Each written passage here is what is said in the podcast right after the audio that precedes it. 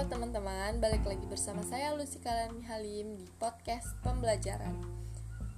Kita bakal tanya jawab seputar pertanyaan-pertanyaan yang telah ada dan kita bakal mencoba menjawabnya. Langsung aja ke pertanyaannya. Jadi, bagaimana pendapat Anda mengenai pembiayaan KPR syariah dengan akad murabahah? Jelaskan secara detail berdasarkan fatwa, ketentuan OJK, dan praktek perbankannya.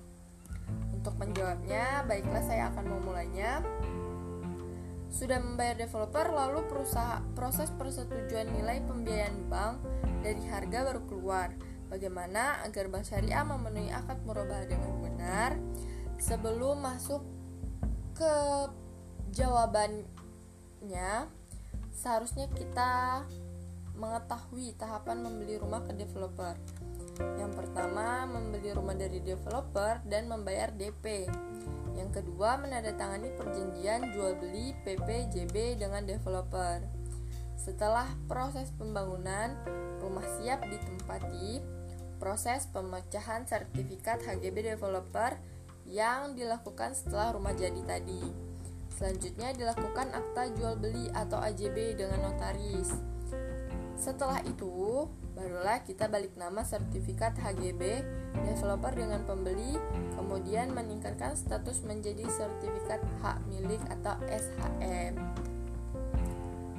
Nah, dari tahapan membeli rumah ke developer tadi, nasabah dan pihak bank boleh melakukan jual beli properti walaupun nasabah tidak walaupun nasabah telah memberikan DP ke pihak developer karena Transaksi antara nasabah dan bank merupakan transaksi kedua, maka nasabah boleh melakukan pembatalan transaksi dengan developer.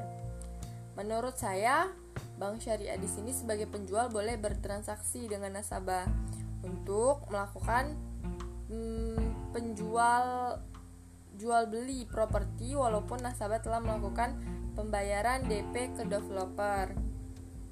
Hal ini telah dirangkum dalam Standar Syariah AAOIFI nomor 8 tentang murabaha. Tidak boleh ada akad sebelumnya antara nasabah dan supplier dan fatwa DSN MUI nomor 04 tahun 2000 tentang murabaha.